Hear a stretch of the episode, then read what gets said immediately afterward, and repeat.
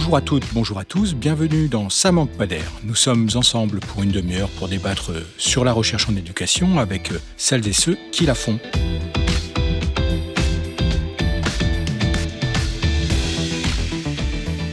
Au programme de cet épisode, la question de l'engagement des jeunes à l'école et au-delà. Certains déplorent un certain désengagement ou le déficit d'engagement des jeunes qui resteraient passifs ou en retrait face aux enjeux de l'époque. Ce constat repose en partie sur le fait que le vote des jeunes n'est pas suffisamment important, qu'il y a une sorte de désaffection pour les formes d'engagement institutionnalisées telles que l'adhésion ou le militantisme dans les partis politiques, les syndicats ou les associations.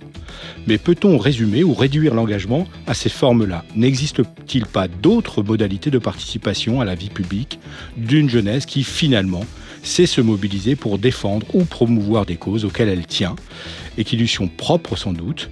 On peut citer la grève pour le climat ou encore les luttes féministes, et y voir donc un vecteur de politisation de la jeunesse. Alors, qu'est-ce que s'engager? Quelle place et quelle reconnaissance pour la parole des jeunes et pour la mobilisation et les mobilisations qui les agitent? Quel est le rôle spécifique que l'école joue et que l'éducation populaire peut jouer aussi, et donc d'une éducation à la citoyenneté qui, par nature, est fortement conditionnée par les visées de ces éducations-là quelles sont les formes d'encadrement de l'engagement des jeunes et donc des formes paradoxales d'une injonction à l'engagement des jeunes qu'on voit poindre dans des institutions et dans la parole publique? Peut-on parler d'une éducation militante, d'une éducation émancipatrice qui encouragerait les jeunes à s'engager durablement dans des actions et dans la défense des causes? Pour débattre de toutes ces questions, très sensibles au final, vous l'avez compris, nous avons le plaisir de recevoir deux chercheurs spécialistes de ces questions, à commencer par euh, Nicolas Brusadelli. Bonjour. Bonjour.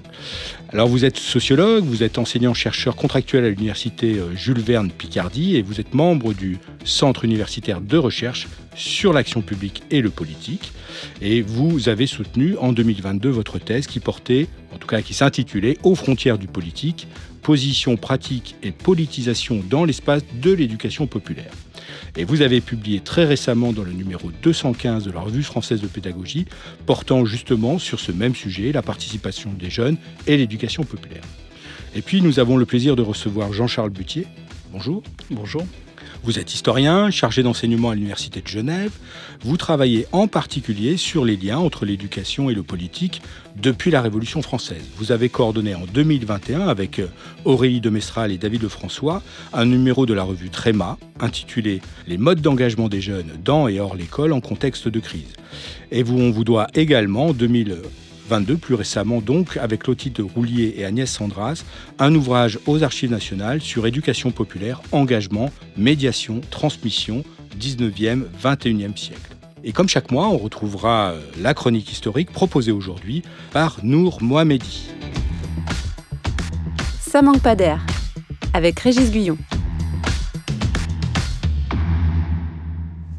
Alors si on considère que ma participation à la résistance quand j'étais étudiant à Grenoble, est un engagement, je ne serais pas tout à fait en accord avec euh, la question portant sur ce point-là. Parce que pour moi, l'entrée en résistance, je ne l'ai pas perçu comme un engagement. C'était instinctif. Je veux dire que tous mes camarades de fac en histoire et mes camarades de Cagne, puisque j'étais en Cagne au lycée Champollion, sauf un, une Cagne avait une quinzaine d'élèves, on a tous été résistants, euh, j'allais dire spontanément, dès septembre 1943, euh, quand les Allemands ont chassé les Italiens, et que euh, là, pour nous, l'occupation devenait quelque chose d'abord de physique, et qu'ensuite, on avait suffisamment le temps de méditer, pour autant qu'on avait médité, sur ce qui se passait, et tous, chacun à sa façon, nous sommes entrés dans des réseaux. Alors, vous l'avez peut-être reconnu, vous venez d'écouter la, voix de Marc Ferraud, donc euh, grand historien du XXe siècle, euh, que j'avais réalisé en 2016 à l'occasion d'un numéro de diversité euh, sur cette question-là de l'engagement et de la participation des jeunes, hors, enfin dans l'école et hors l'école. Alors, il a une façon de, de, parler de lui et de son entrée en résistance, donc de son engagement quelque part dans, dans, cette, dans cette participation à quelque chose voilà, qu'il décrit comme étant à la fois non réfléchi, spontané, euh, et pas, euh, pas un processus euh, qui serait l'aboutissement de quelque chose. comment cette, cette parole-là fait écho avec ce que vous, vous appelez engagement, ou dans le travail qui est le vôtre, hein, d'historien sociologue? Jean-Charles Butier? Alors, euh, oui, j'ai eu le plaisir d'entendre sa voix. Alors j'avais lu le compte enfin le l'entretien, le, le, verbatim ouais, dans, dans, ce numéro qui a été au début de, de nos recherches dans l'équipe euh, sur l'engagement. Hein. donc euh, c'est vrai que ce numéro diversité de 2016 c'était vraiment un moment important dans nos réflexions, réflexions qu'on avait menées auparavant proprement en didactique de l'histoire, parce que je, je suis aussi didacticien d'histoire, dans le cadre de journées sur l'engagement.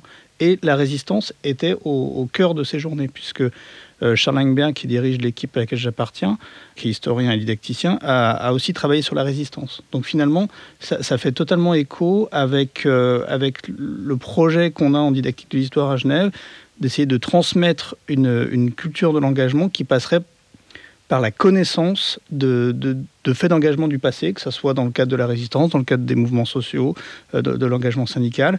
Euh, et, moi, ce que je trouve vraiment formidable, je, relisais effectivement ce texte, c'est cette, euh, mise en avant de la spontanéité. C'est-à-dire de, il n'est pas du tout dans une posture téléologique à réécrire l'histoire a posteriori. Il, se remet vraiment dans les présents de son, de, son passé en disant, ben voilà, c'était quelque chose de spontané, il réfléchit et puis, et puis il s'est lancé. Donc donc on est à l'opposé de toute forme d'engagement totalement euh, contrôlé, euh, normalisé. Enfin, c'est là on est vraiment dans le pouvoir d'agir. Nicolas Brusadelli, cette, cette conception, en tout cas cette, cette, cette approche de ce qu'est ou ce que pourrait être l'engagement des jeunes? Je crois que pour le coup, ça fait écho à. Enfin, ça, montre en tout cas euh, l'un des effets possibles euh, de l'âge euh, sur l'engagement, dans le sens où là, on est dans une configuration particulière, celle de la Seconde Guerre mondiale, qui se pose finalement pour assez peu de générations. Hein. On pourrait parler de la génération de la résistance, de la génération de 68, etc. Mais on voit bien que en tout cas pour des membres de cette génération, on est interpellé par l'événement, on est submergé par l'événement, et donc du coup, effectivement, l'engagement peut paraître complètement spontané parce qu'on est pris par l'air du temps. Mais ça n'est qu'un phénomène, euh, je pense, assez rare en réalité dans l'histoire, puisque euh, c'est des périodes d'effervescence politique énormes. Et pour le coup, les générations politiques, il n'y en a pas euh, tous les dix ans, au sens où, l'entend Karl Mannheim. il n'y en a pas tous les dix ans, c'est un peu plus c'est moins souvent que ça, et donc euh, forcément, ça ne, ça, c'est exceptionnel et ça ne se réduit pas. Mais, mais ça peut faire écho malgré tout à d'autres, à des choses peut-être plus actuelles. Euh, je parlais de la, grève pour le climat ou euh, les luttes féministes. finalement aussi, il y a ce rapport à soi, ce rapport à sa propre position, son propre ou à son intimité, à, ce qu'on est, qui pousse à des formes d'engagement. Et donc, il y a aussi, alors au-delà de l'événement spectaculaire ou en tout cas historique spectaculaire d'une guerre, d'une occupation, etc. Il y a peut-être aussi ces événements-là qui, sont, euh, qui peuvent être très très actuels. Tout à fait. Bon, sauf que dans le cas de la génération climat un petit peu, et puis de la génération MeToo, si on veut employer euh, ce terme-là, mm. euh, bon, c'est déjà moins massif en termes de génération, c'est-à-dire mmh. c'est plus concentré dans certaines catégories sociales et moins sur d'autres, même si vous avez raison, c'est-à-dire l'effet de cohorte, il est là. Euh, c'est ce que montre Vincent Tiberge hein, dans un, ouvrage récent sur, qui s'appelle Les citoyens qui viennent, où il montre que une fois qu'on a neutralisé toutes les autres variables, il y a effectivement des effets de cohorte euh, qui impriment en fait certains comportements politiques. On est, euh, je crois qu'il parle des années d'impression. Euh, donc en disant, bon, ben, on n'a pas toujours affaire à une génération politique, mais quand même, on est marqué par ce qui se passe au moment de ces 20 ans, par l'air du temps en quelque sorte. Et évidemment que pour la décennie qui vient de passer, les grands mouvements sociaux qui ont eu pignon sur rue, euh, c'est euh, la question du climat et la question du féminisme. Voilà, mais, du coup, qu'est-ce qu'on pourrait donner comme définition, indépendamment de l'expérience de Marc Ferraud, des éléments qu'on vient de donner? Quelle définition on pourrait donner? Parce que on pourrait utiliser aussi, parce que dans les textes qu'on peut trouver ici, on parle d'agentivité, on parle d'émancipation. Voilà, quelle, définition on pourrait donner à ce qu'est, indépendamment des jeunes, hein, j'entends, de ce que serait cette notion d'engagement? Jean-Charles Butier alors c'est ce qu'on a essayé de faire avec Aurélie de Mestral dans, dans ce numéro, de Tréma, et dans, notamment dans notre article qu'on a, mm. coécrit, on a tenté en conclusion de faire une typologie des formes d'engagement. Parce que en fait finalement euh, le, singulier ne, nous convient pas. C'est-à-dire que plutôt que de parler d'engagement, il faudrait parler des engagements. Et dans cette euh, et cette typologie montre la, la, la richesse en fait des formes d'engagement. C'est-à-dire qu'il y a une projection, euh, notamment euh, des, parfois du monde adulte, voire des, autorités en charge, ce qui est normal, de certaines formes d'engagement et qui, euh, méconnaissent complètement d'autres. Et à l'instant, Vincent Tiberge a été cité, et c'est vrai que ces travaux nous ont vraiment, nous ont vraiment apporté pour définir ce qu'on a appelé l'engagement distant, en référence à, ces citoyens et citoyennes distantes. Est-ce que c'est se dépolitiser mmh. Est-ce que c'est se désengager que ne s'engager que ponctuellement, par exemple mmh. Voilà, je, je, pense que la première chose que je ferai, alors c'est un peu une pirouette, mais pour définir, je passerai par le pluriel déjà je dirais, les engagements des jeunes et pas de la jeunesse, mhm. parce que ça peut aussi euh, rejoindre ce qu'on vient de dire. Et je pense que c'est vraiment un, chantier de travail. D'autant plus quand on essaye de faire le lien avec la forme scolaire, ce, ce, que moi j'essaye de voir, parce que j'ai un regard didactique, euh, c'est-à-dire qu'en lien avec la forme scolaire, quelles sont les, formes d'engagement? Alors, il y a des, des formes d'engagement contraints, normés, on a, euh, ça peut être dans le cadre des CVL, des CVC, mais ça peut être aussi de l'engagement militant qui, qui vient euh, retrouver la forme scolaire, euh, puisque les, mouvements de, jeunesse mmh. sont dans et hors l'école. Enfin, mmh. je serais assez en peine de donner une définition unique de l'engagement. En revanche, la question du pouvoir d'agir qui a été évoquée, ou que ce soit de l'encapacitation, de l'empowerment du pouvoir d'agir, euh, L'agentivité dont je parlais aussi. L'agentivité, voilà, mmh. c'est ça. Ça me semble tout à fait central pour les, visées éducatives, en fait. Si on, si on essaye d'éduquer au discernement, et, euh, et euh, ouais, d'éduquer au discernement pour former des citoyennes et citoyens qui sont euh, responsables et, autonomes, en fait, il me semble qu'il faut passer par ce développement du pouvoir d'agir. Et pour reprendre le lien juste avec Marc Ferraud, en didactique de l'histoire, on se retrouve confronté à ces effets de modèle écrasants. Parce que tout le monde ne vit pas, heureusement, une entrée en résistance. Donc il faut trouver aussi la distance entre ces phénomènes écrasants et le quotidien euh, tout à fait normal de nos élèves d'aujourd'hui. Alors, du point de vue de la sociologie, du coup, quelle, définition on pourrait donner? Est-ce qu'elle est dans la pluricité ou dans le, dans le pluriel qu'évalue Jean-Charles Butier, Butier, ou est-ce qu'on a euh, peut-être quelque chose de plus ramassé euh, non, on a quelque chose de plus beauté en touche, j'ai envie de dire. Et je rejoins complètement Jean-Charles Butier sur le fait qu'au minimum, il faut parler d'engagement pluriel. Même moi, j'irais un peu plus loin que ça. C'est-à-dire que euh, pour nous, c'est extrêmement compliqué, enfin, pour moi en tout cas, d'avancer sur une quelconque définition de l'engagement, dans la mesure où, précisément parce que l'engagement est pluriel.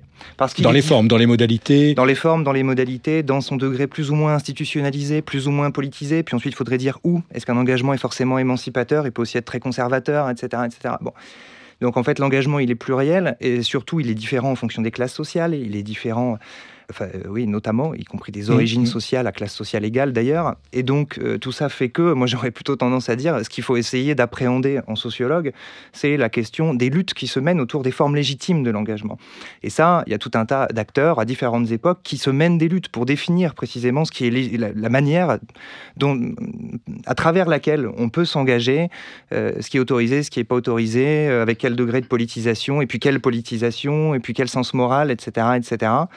Et l'État fait partie de ces acteurs euh, et non des moindres. Et historiquement, l'État a, euh, mais certainement euh, du coup la chronique qui va suivre nous éclairera un petit peu sur cette question, mais effectivement l'État a balisé des sphères d'engagement qu'on peut appréhender en termes de champs sociaux, c'est-à-dire le champ politique, le champ syndical.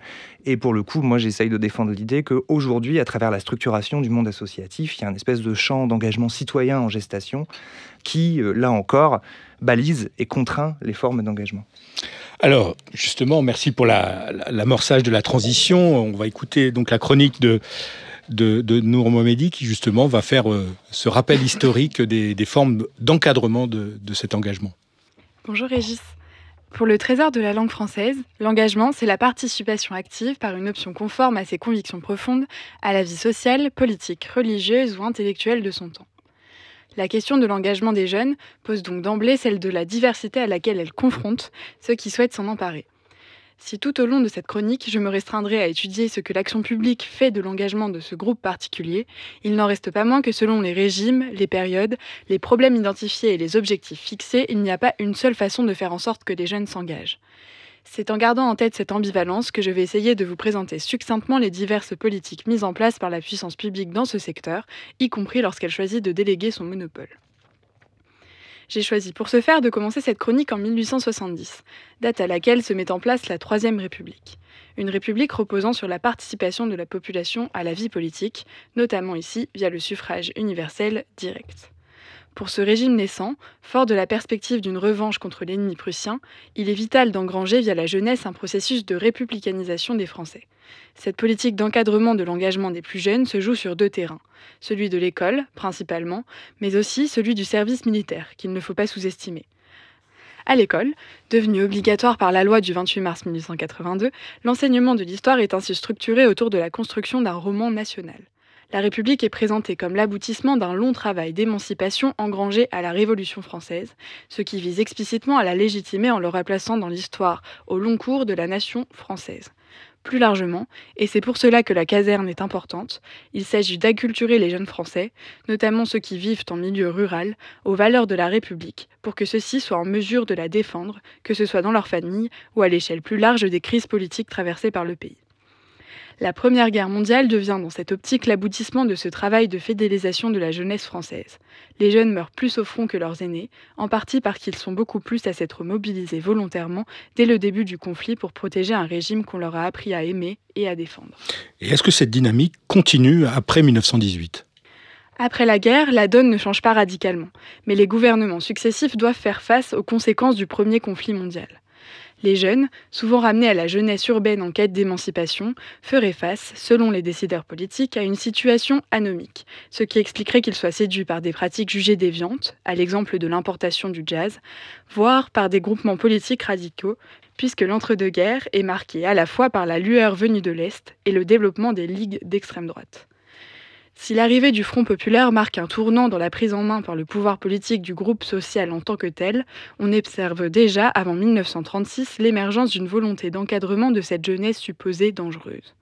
Scoutisme et colonies de vacances sont les deux principales institutions qui, rencontrant un essor sans précédent durant la période, viennent compléter l'action gouvernementale. Le projet éducatif du Front populaire est autrement plus ambitieux.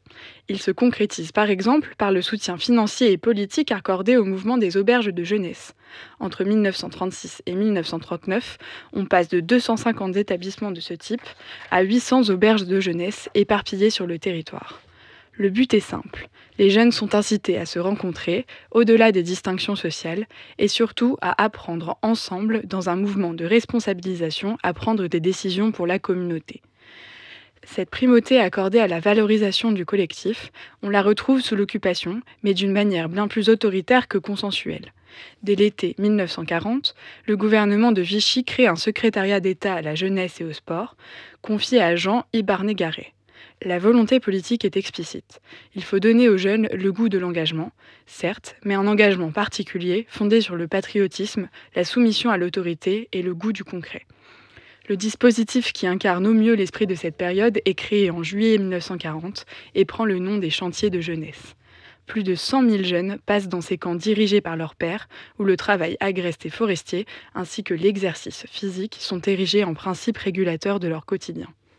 Et comment l'encadrement de la jeunesse est-il reconsidéré à la libération? À la Libération, le souvenir de l'embrigadement totalitaire pousse les pouvoirs publics à déléguer leur mission d'encadrement de l'engagement juvénile lorsqu'en octobre 1944, André Philippe crée à Lyon la République des jeunes pour fédérer les diverses associations de jeunesse et d'éducation populaire nées dans l'entre-deux-guerres et à la Libération, il reçoit automatiquement des financements étatiques. C'est à ce moment que naît le concept de Maison des Jeunes, version embryonnaire des futurs MJC, Maison des Jeunes et de la Culture, mise en place par le haut commissaire à la jeunesse et au sport, Maurice Herzog, en 1958. L'idée est de pousser les jeunes à coopérer et à prendre des responsabilités selon le principe de la gestion associative. Ce double mouvement de responsabilisation-territorialisation guide toujours aujourd'hui l'action publique mise en place dans l'optique d'encourager l'engagement des plus jeunes. Une différence notable doit toutefois être soulignée. En effet, depuis les années 1970, la question de l'engagement des jeunes est devenue problématique. À l'instar de la journaliste Josette Alia, qui parle en 1978 de bof génération, le diagnostic engrangé par les pouvoirs publics va dans le sens d'un déficit d'engagement politique, voire d'une trop faible prise en compte des devoirs propres à la citoyenneté républicaine. L'engagement des jeunes devient donc un objectif à part entière et est traité en tant que tel. C'est dans cette optique qu'est par exemple créé en 2019 le Service national universel ou SNU. Au cœur du dispositif, la phase de séjour collectif rappelle les casernes du service militaire, tandis que la mission d'intérêt général et la phase d'engagement volontaire visent à transmettre aux plus jeunes le goût de l'engagement via l'apprentissage du service rendu bénévolement à la communauté. Merci Nour pour cette chronique. Jean-Charles Butier, quelles sont les remarques ou les, réactions que vous pouvez avoir suite à cette euh, chronique? Alors, le, SNU, effectivement, euh, s'inscrit dans une, dans une longue histoire euh, de ce qu'on a défini avec Aurélie de Mestral de, l'engagement contraint, c'est-à-dire qui est de nature collective et hiérarchisée. Alors, ce qui, ce qui me semble important, c'est de ne pas confondre le SNU avec euh, le service national, mmh. la dernière mouture du service que, que j'ai eu, que j'ai fait d'ailleurs. Je faisais partie des derniers appelés du contingent. Donc encadré par l'armée. Alors qui était, alors en l'occurrence j'étais en service civil, mais qui était encadré par l'armée, et d'autres d'autres formes d'engagement qui sont qui sont encadrés, mais par du civil. Donc là, la, question euh, centrale euh, du, que pose le SNU, c'est euh, l'articulation entre l'encadrement militaire et l'encadrement scolaire type éducation nationale, mmh. ou quel que soit le, type d'éducation, pour savoir qui, qui fait quoi dans ce contrat éducatif, en fait. Et si on donne un petit peu de profondeur historico-didactique, si on peut dire, moi, par exemple, cette expérience, euh, m'a fait penser euh, au bataillon scolaire de la Troisième République, qui, vient d'être évoqué, mais qui est une expérience qui est très très fugace. Ça dure euh, une dizaine d'années ou mm. tout au plus. Mm. Et puis après, si on remonte encore plus haut, parce que c'est vrai que j'ai commencé à travailler ces questions plutôt à l'époque de la Révolution française, on, dans, les, dans les fêtes républicaines, on, a le défilé aussi des enfants, parfois des enfants qui sont en armes. Bon. Alors, il y a cette, ce long fil, d'une part. Deuxième chose, si on s'intéresse au rapport entre la caserne et à l'école, finalement, la laïcisation, elle s'est d'abord faite à l'armée qu'à l'école, mmh. historiquement. Mmh. Jean Bobéro l'a bien montré. Donc, on, a d'une part un embrigadement, d'autre part des processus de laïcisation qui ne sont pas toujours parallèles. Mais au final, euh, si on reprend la discussion du début, j'y vois surtout un engagement contraint. Alors, dans le logo du SNU, sauf erreur, il y a marqué jeunesse engagée. Mmh. Ah oui, c'est un des slogans du SNU, c'est l'engagement. Hein. Donc ça veut dire que c'est un engagement qui est projeté sur ces jeunes en disant voilà comment vous devez vous engager. Mmh. Tant que ça reste du volontariat, euh, c'est vrai que ça peut être une forme d'engagement qui est choisie par ces jeunes. On parle pour 2024 d'une généralisation. Donc là, dans ces cas-là, ça veut dire que c'est un mode d'engagement qui deviendrait euh, totalement euh, normatif et obligatoire. Et ça change complètement la donne. Voire contraint du coup, et paradoxalement contraint, puisqu'un engagement contraint, on voit bien ce que ça peut porter comme contradiction aussi. Nicolas Brosadelli, sur, euh, sur, la place finalement aussi dans cette histoire de l'éducation populaire, finalement, qu'on voit apparaître, disparaître, euh, euh, qui porte peut-être des valeurs qui sont peut-être distinctes de ce qu'on vient d'entendre sur le SNU, du coup, mais voilà, sur ces formes-là d'engagement et aussi d'encadrement. Oui, alors, euh, alors merci pour cette chronique qui effectivement euh, replace euh, bien les choses. Alors elle les replace d'un point de vue particulier qui est effectivement celui des politiques jeunesse et de Porté par l'État du coup. Porté par l'État, mais qui a rencontré les intérêts de groupements spécifiques qui sont les organisations d'éducation populaire. Et donc une forme d'engagement qui est quand même spécifique en réalité à la fin du 19e et tout au long du 20e siècle. C'est-à-dire que c'est une sphère d'engagement dans laquelle on trouve principalement des mouvements laïques et des mouvements catholiques, car le mouvement ouvrier en est un peu plus distant. Et dans cette sphère d'engagement-là, on a quelque chose d'assez euh, bizarre qui s'hybride, euh, qui a déjà commencé à s'hybrider avant. Hein. Jean-Charles Butier le montre au sujet des catéchismes politiques, euh, les hybridations entre les mouvements laïcs républicains et catholiques mais on se retrouve avec des, formes d'engagement. Le scoutisme en est un bon mmh. exemple mmh. Euh, dans les années 30, où, euh, où à la fois il s'agit d'acquérir un sens moral, qu'on va retrouver par exemple dans le SNU, hein, d'ailleurs, quand euh, vous parliez d'une bonne action à faire pour la collectivité, etc. Enfin, l'affiliation, il me, il me semble en tout cas que, que c'est celle-là, l'action concrète à réaliser, etc. Enfin, c'est la béaba du scoutisme. Et en même temps, par contre, dans le scoutisme, par exemple, ça se fait sur la base d'un camp autogéré, qui est pourvoyeur de certaines compétences militantes et pas d'autres, c'est-à-dire eh ben, des savoir-faire euh, d'auto-organisation, on dirait ça comme ça aujourd'hui, c'est-à-dire où ben, en fait, on s'organise entre jeunes, pour des jeunes, en créant une société fictive. Avec une hiérarchie quand même. Avec une hiérarchie, puisque c'est une société fictive hiérarchisée. Mmh. Forme qui sera reprise ensuite, d'ailleurs, euh, à la fois dans les auberges de jeunesse, euh, et puis qui va inonder toutes les colonies de vacances à partir de là. quoi. D'une certaine manière, vous avez parlé des maisons de jeunes et de la culture, c'est aussi une forme de prolongement de ça. Hein. Il y a l'idée que les jeunes vont s'organiser, alors là, dans une sphère plus institutionnalisée déjà, puisqu'il s'agit euh, ben, d'être dans des maisons qui sont euh, plus ou moins sous tutelle de l'État. Enfin, le statut de la FFMJC était très particulier, hein. c'est associatif, mais en même temps, il y avait des crédits budgétaires euh, dans les lignes de l'État, de subventions. De, subventions, etc. et on se retrouve dans les MJC avec du coup des institutions, mais dans lesquelles les jeunes sont censés s'emparer de projets culturels et faire vivre sur un territoire une forme de lien social, etc. etc. L'une des ruptures, je crois, euh, récentes, c'est que les politiques publiques ont changé euh, de, euh, de référentiel. C'est-à-dire qu'on ne vise plus seulement la participation politique des jeunes, comme à l'époque de la cogestion des MJC, etc. Quand je dis cogestion, c'est parce que l'État discutait beaucoup avec les organisations représentatives de la mmh. jeunesse, syndicales, politiques et associatives et d'éducation populaire. Là, aujourd'hui, le référentiel de participation politique, il est, il s'imbrique avec un autre référentiel qui est celui de l'insertion économique. Hein, alors ça c'est très visible dans quelque chose comme le service civique, euh, où à la fois il faut s'insérer économiquement, mais on le fait dans des endroits où on est censé pouvoir s'engager, et donc les organisations d'éducation populaire, là encore, tiennent une place centrale la rupture, je crois, avec le service civique, c'est ce que disait Jean... avec le service civique. Non, pardon. Le, SNU. Avec le SNU, c'est ce que disait Jean-Charles Butier. C'est que euh, là, on va se retrouver avec un engagement, enfin un engagement. Il faudrait euh, discuter de ça, mais oui, effectivement, en tout cas, ça vise une forme euh, de, volontariat, c'est-à-dire de, de, don de soi non monétisé au service d'une cause ou d'une valeur, etc., et encadré par une institution qui va être contraint puisque effectivement, je lisais euh, bah, hier dans Libération que euh, les jeunes qui essaieraient d'éviter au service civique, on envisage qu'ils puissent être privés du droit de passer le permis de conduire, etc. Enfin, au même titre que la J, ça se passe aujourd'hui avec la, journée d'appel. La journée d'appel, oui. Avec la JAPD. Donc, ce serait quelque chose de contraint. Et puis, par ailleurs, et j'en terminerai là pour ne pas être trop long, l'autre rupture, et ça, ça va être très intéressant pour le coup d'un point de vue sociologique, d'aller enquêter, si on le peut, dans les centres SNU, c'est que les jeunes vont être encadrés à la fois par des animateurs et par d'anciens militaires et d'anciens enseignants, et qu'on va allier une forme d'éducation, euh, vous disiez très hiérarchique, mais euh, c'est ça, c'est-à-dire où on est vraiment, euh, c'est une forme militaire en fait qui vient s'imposer, où on se lève tôt, on fait son lit au carré, on se met au garde à vous, il y a un dressage des corps, etc. Et en même temps, on va leur expliquer ce qu'est la solidarité internationale, le volontariat, etc. Et ça, c'est un peu toute la partie éducation populaire de l'affaire, quoi. Et donc de ce point de vue-là, ce serait intéressant de voir ce que ça va donner euh, dans quelques années. Alors j'aimerais qu'on passe euh, doucement vers euh, les questions d'éducation on en a parlé évidemment de cette éducation, alors on peut mettre tous les guillemets qu'on veut sur l'éducation à l'engagement, en tout cas ou d'éducation citoyenne qui viserait à des formes d'engagement.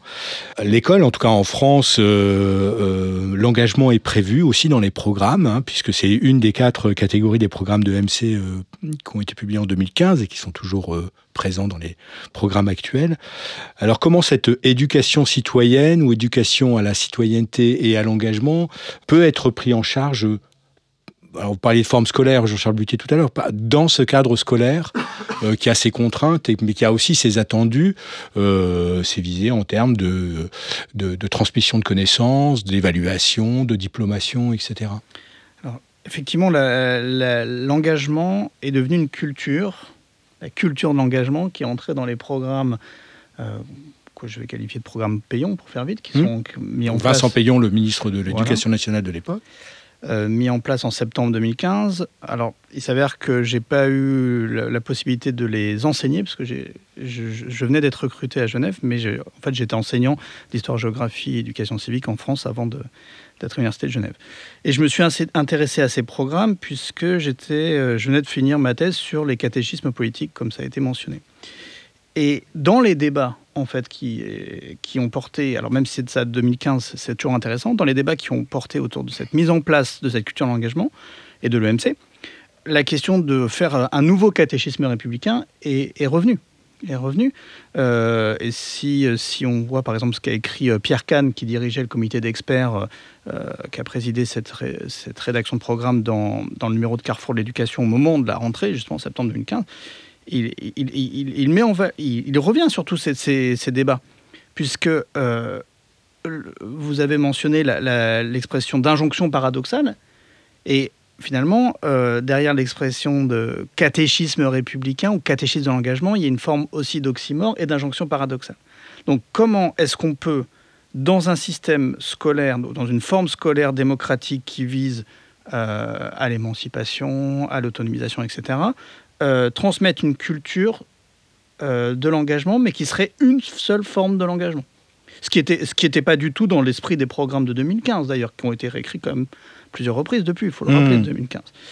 Mais ce qui est très important, c'est de voir la connexion qui se fait, mais assez récemment, entre les programmes de MC français et le SNU. C'est-à-dire qu'il y, a une logique, on est dans la logique du parcours citoyen, et le SNU est vu comme la prolongation, voire l'aboutissement du parcours citoyen. C'est-à-dire que l'engagement devient une discipline, enfin, discipline, devient un, contenu, parce que mmh. c'est pas une discipline, mais devient, deviennent des, savoirs, ou des savoir-être, des savoir-faire plutôt, qui sont d'ailleurs évalués, puisque le MC est évalué euh, au brevet et au bac.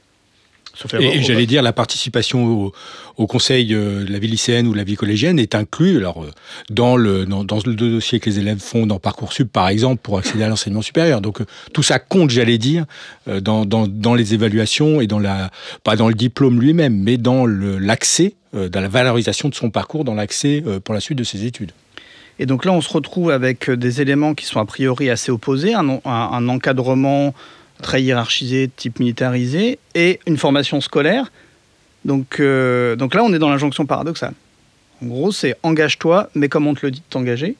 Et est-ce que, moi la question que je me pose vraiment, est-ce qu'on va valoriser des formes d'engagement qui, seraient, euh, qui se rapprocheraient de, l'engagement distant euh, de Tibère, c'est-à-dire par exemple une mobilisation dans le cadre d'un mouvement euh, pour le, pour le climat, Friday for Future, mmh. par exemple Est-ce que ça va être valorisé pour Parcoursup, dans Parcoursup de se mobiliser tous les vendredis pour, pour le climat?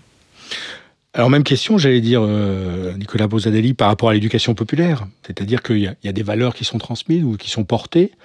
Alors peut-être c'est une vision que j'ai de, l'éducation populaire qui est peut-être erronée, mais aussi une visée émancipatrice. Euh, et quasiment euh, pour moi quelque chose qui ressemble à, une, forme de politique en termes de visée, d'implication dans, le, dans le monde, en tout cas dans cette vision-là de, ce que peut être la politique. Est-ce que, voilà, comment se situe l'éducation populaire, euh, alors avec toute la diversité que ça recouvre, etc., etc., hein, mais de, de, qui n'est pas l'école euh, comme institution, mais voilà, d'autres types d'acteurs, au regard de, euh, de cette enfin, de cette éducation à l'engagement, de cette éducation à la citoyenneté? Alors. Ah, et je me rends compte que la question est large et complexe, hein, mais. Non, non, mais je vais essayer d'y répondre. Je pense que l'éducation populaire, s'il y a au moins quelque chose qui rassemble les différents euh, mouvements qui se sont réclamés de cette notion et qui s'en réclament aujourd'hui, euh, c'est euh, la question de. Enfin, c'est une éducation républicaine, en réalité, l'éducation populaire. Donc on se retrouve dans ce que disait Jean-Charles Bussier tout à l'heure, qui est la question de. Alors on l'appellera comme on voudra, l'encapacitation, l'agentivité, l'empowerment, etc. Mais la question que se sont toujours posées les mouvements, c'est la question de la, création de l'individu républicain, c'est-à-dire de la formation du citoyen. Jean Massé disait euh, euh, que le boulot de la Ligue de l'enseignement n'était pas de faire des élections mais des électeurs. D'une certaine manière, on n'a pas beaucoup dévié de ça pour l'ensemble de l'éducation populaire, si ce n'est que c'est plus uniquement des électeurs, mais c'est des jeunes participants, etc. Et donc, effectivement, l'éducation populaire, eh ben, quand on est dans les sphères de l'éducation populaire, pour le coup, les marches des mouvements climat, c'est de l'engagement, les nuits debout, c'est de l'engagement, et de manière générale, les acteurs de l'éducation populaire vont reconnaître comme étant de l'engagement toutes les formes de mobilisation à la fois progressistes et démocratiques. Et dans la durée ou pas dans la durée Ça peut être des actions ponctuelles ou... Euh, oui, alors ça, c'est des questions qu'il se posent en permanence. Est-ce que du coup, l'engagement, il doit être post-it ou est-ce que machin Et à quel moment, comment c'est fini l'engagement? Et là, pour le coup, on se situe sur la question des luttes autour de ce que doit être l'engagement au sein même de l'espace de l'éducation populaire. Donc, je dirais ça de manière générale. Et puis la question du rapport aux politiques, pour le coup, euh, alors historiquement, elle a été euh, dans l'éducation populaire tranchée par euh, ce que François Stétard appelait un, pluralisme apolitique, c'est-à-dire, bon alors très concrètement, les mouvements d'éducation populaire sont pluriels avec des ancrages politiques relativement pluriels, même si c'est globalement dans l'espace de la gauche, dans toute sa diversité. Et puis, euh, même si jamais on retourne dans les années 30 avec euh, le ministre des Auberges de Jeunesse, euh, etc., à l'époque, par exemple, la question est tranchée de cette manière-là sur la question de l'éducation à la citoyenneté. C'est-à-dire qu'on se dit, au regard de ce qui se passe dans les autres pays à côté, en Allemagne, en Italie, etc., on se dit, bah, une éducation républicaine, elle peut être que pluraliste. D'où aussi le choix de ne pas la faire porter par l'État, mais de la déléguer d'une certaine manière à un secteur associatif lui-même pluraliste.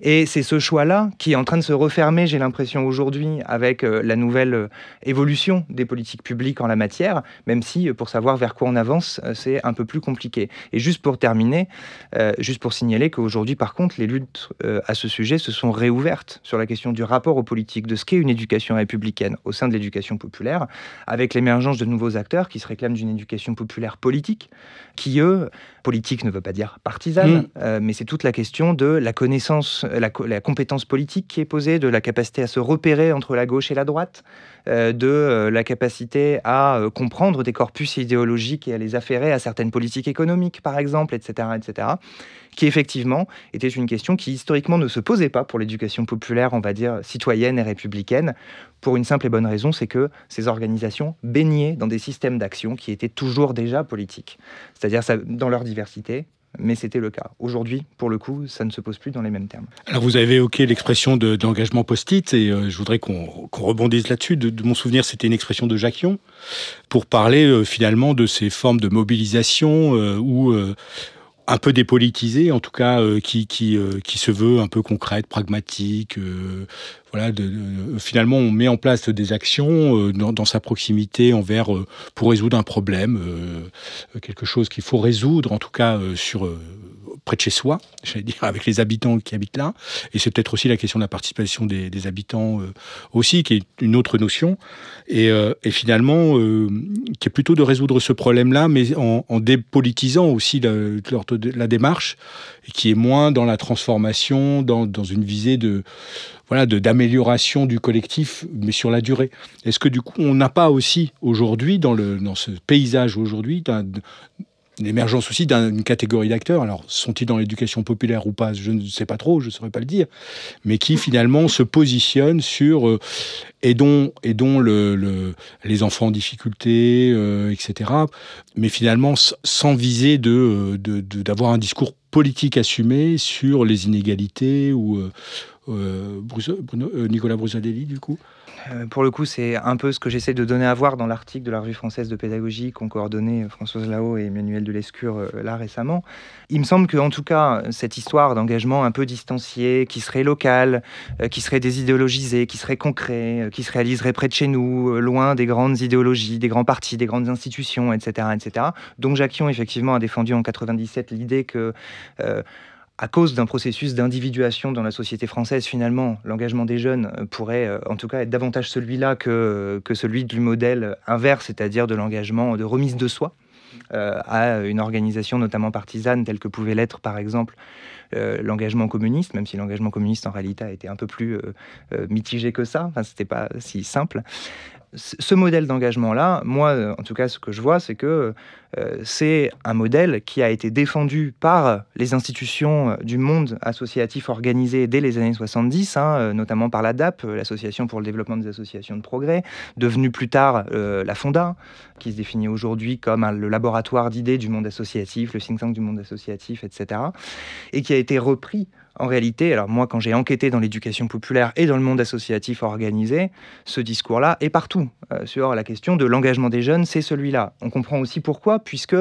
ça correspond à certaines formes d'engagement qu'ont promu l'éducation populaire. Précisément, euh, le, la BABA du scoutisme, on y revient, euh, l'auto-organisation, mais qui suppose qu'on peut sortir d'un collectif relativement éphémère assez rapidement, etc. Donc on comprend bien pourquoi est-ce que cette forme d'engagement-là et ce discours-là a été accaparé par ces acteurs-là. Par contre, là où je pense que ça prend de la puissance euh, depuis, c'est que les institutions du monde associatif organisé, euh, elles sont beaucoup plus euh, stabilisées, beaucoup plus puissantes qu'elles ne l'étaient il y a quelques temps. Et puis surtout, aujourd'hui, il y a des politiques publiques afférentes et qui ont repris, ce discours-là sur l'engagement.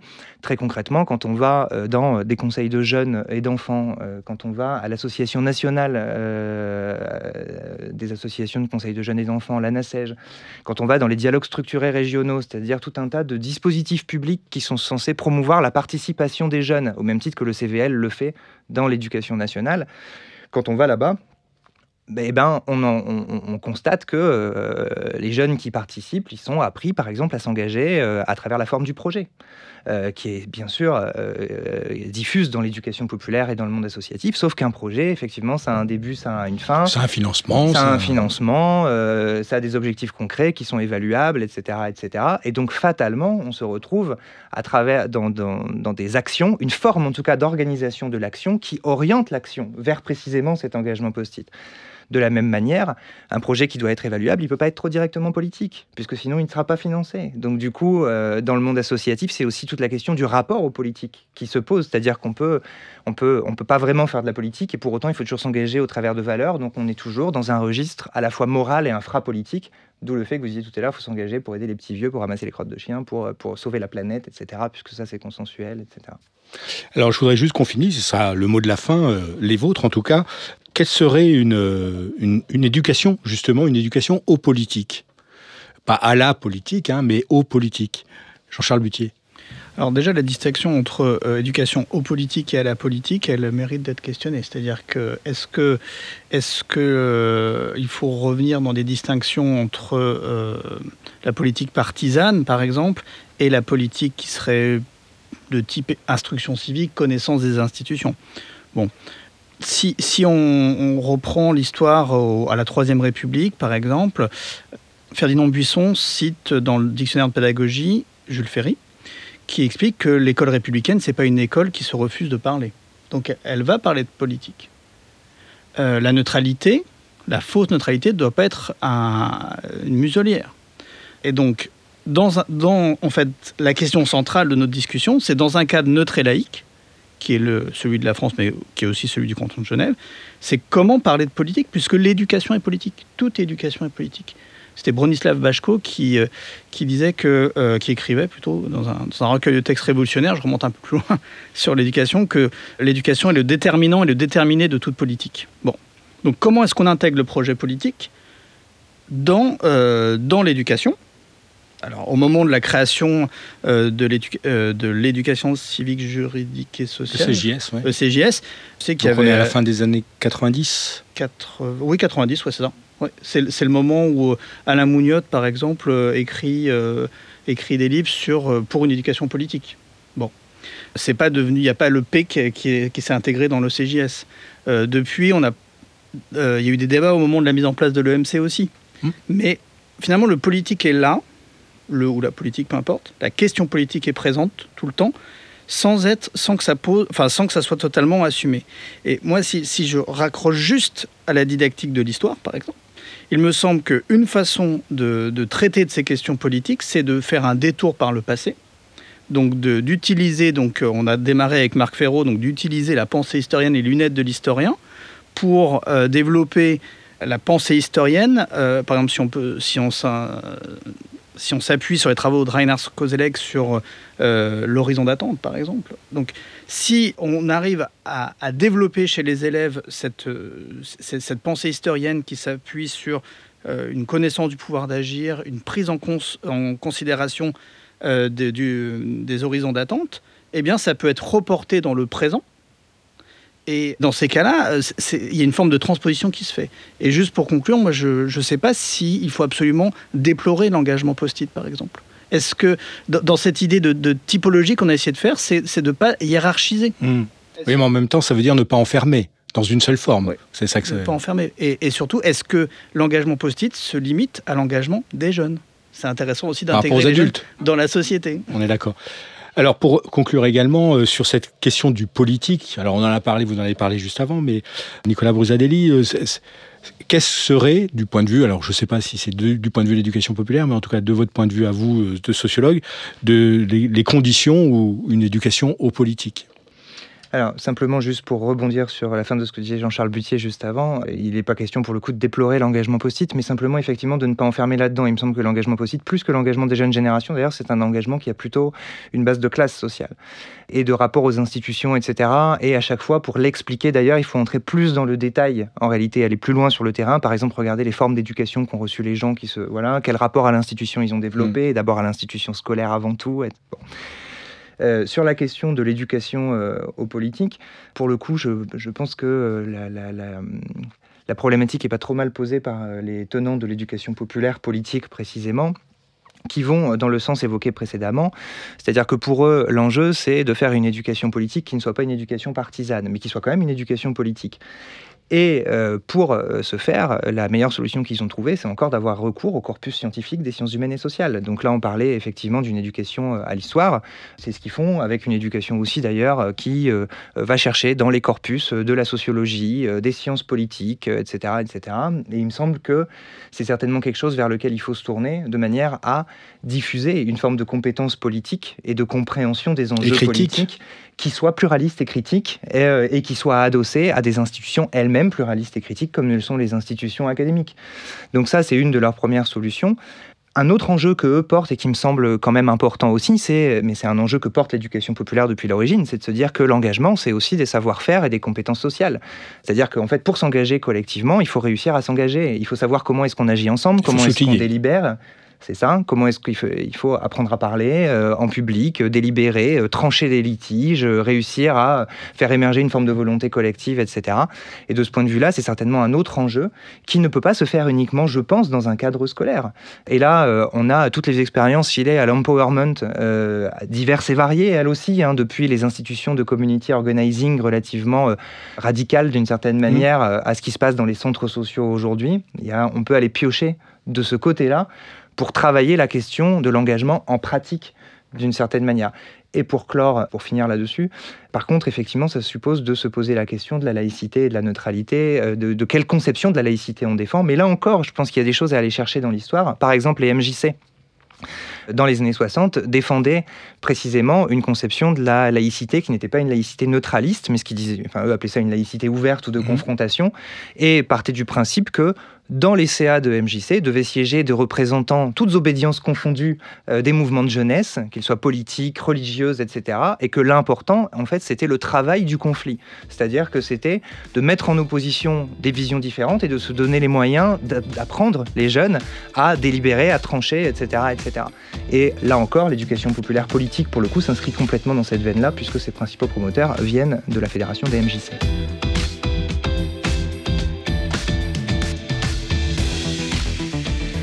Bien, merci. Euh, merci à tous les deux. Merci euh, Nicolas Bozadelli, merci euh, Jean-Charles Butier pour, pour cet échange et cette émission.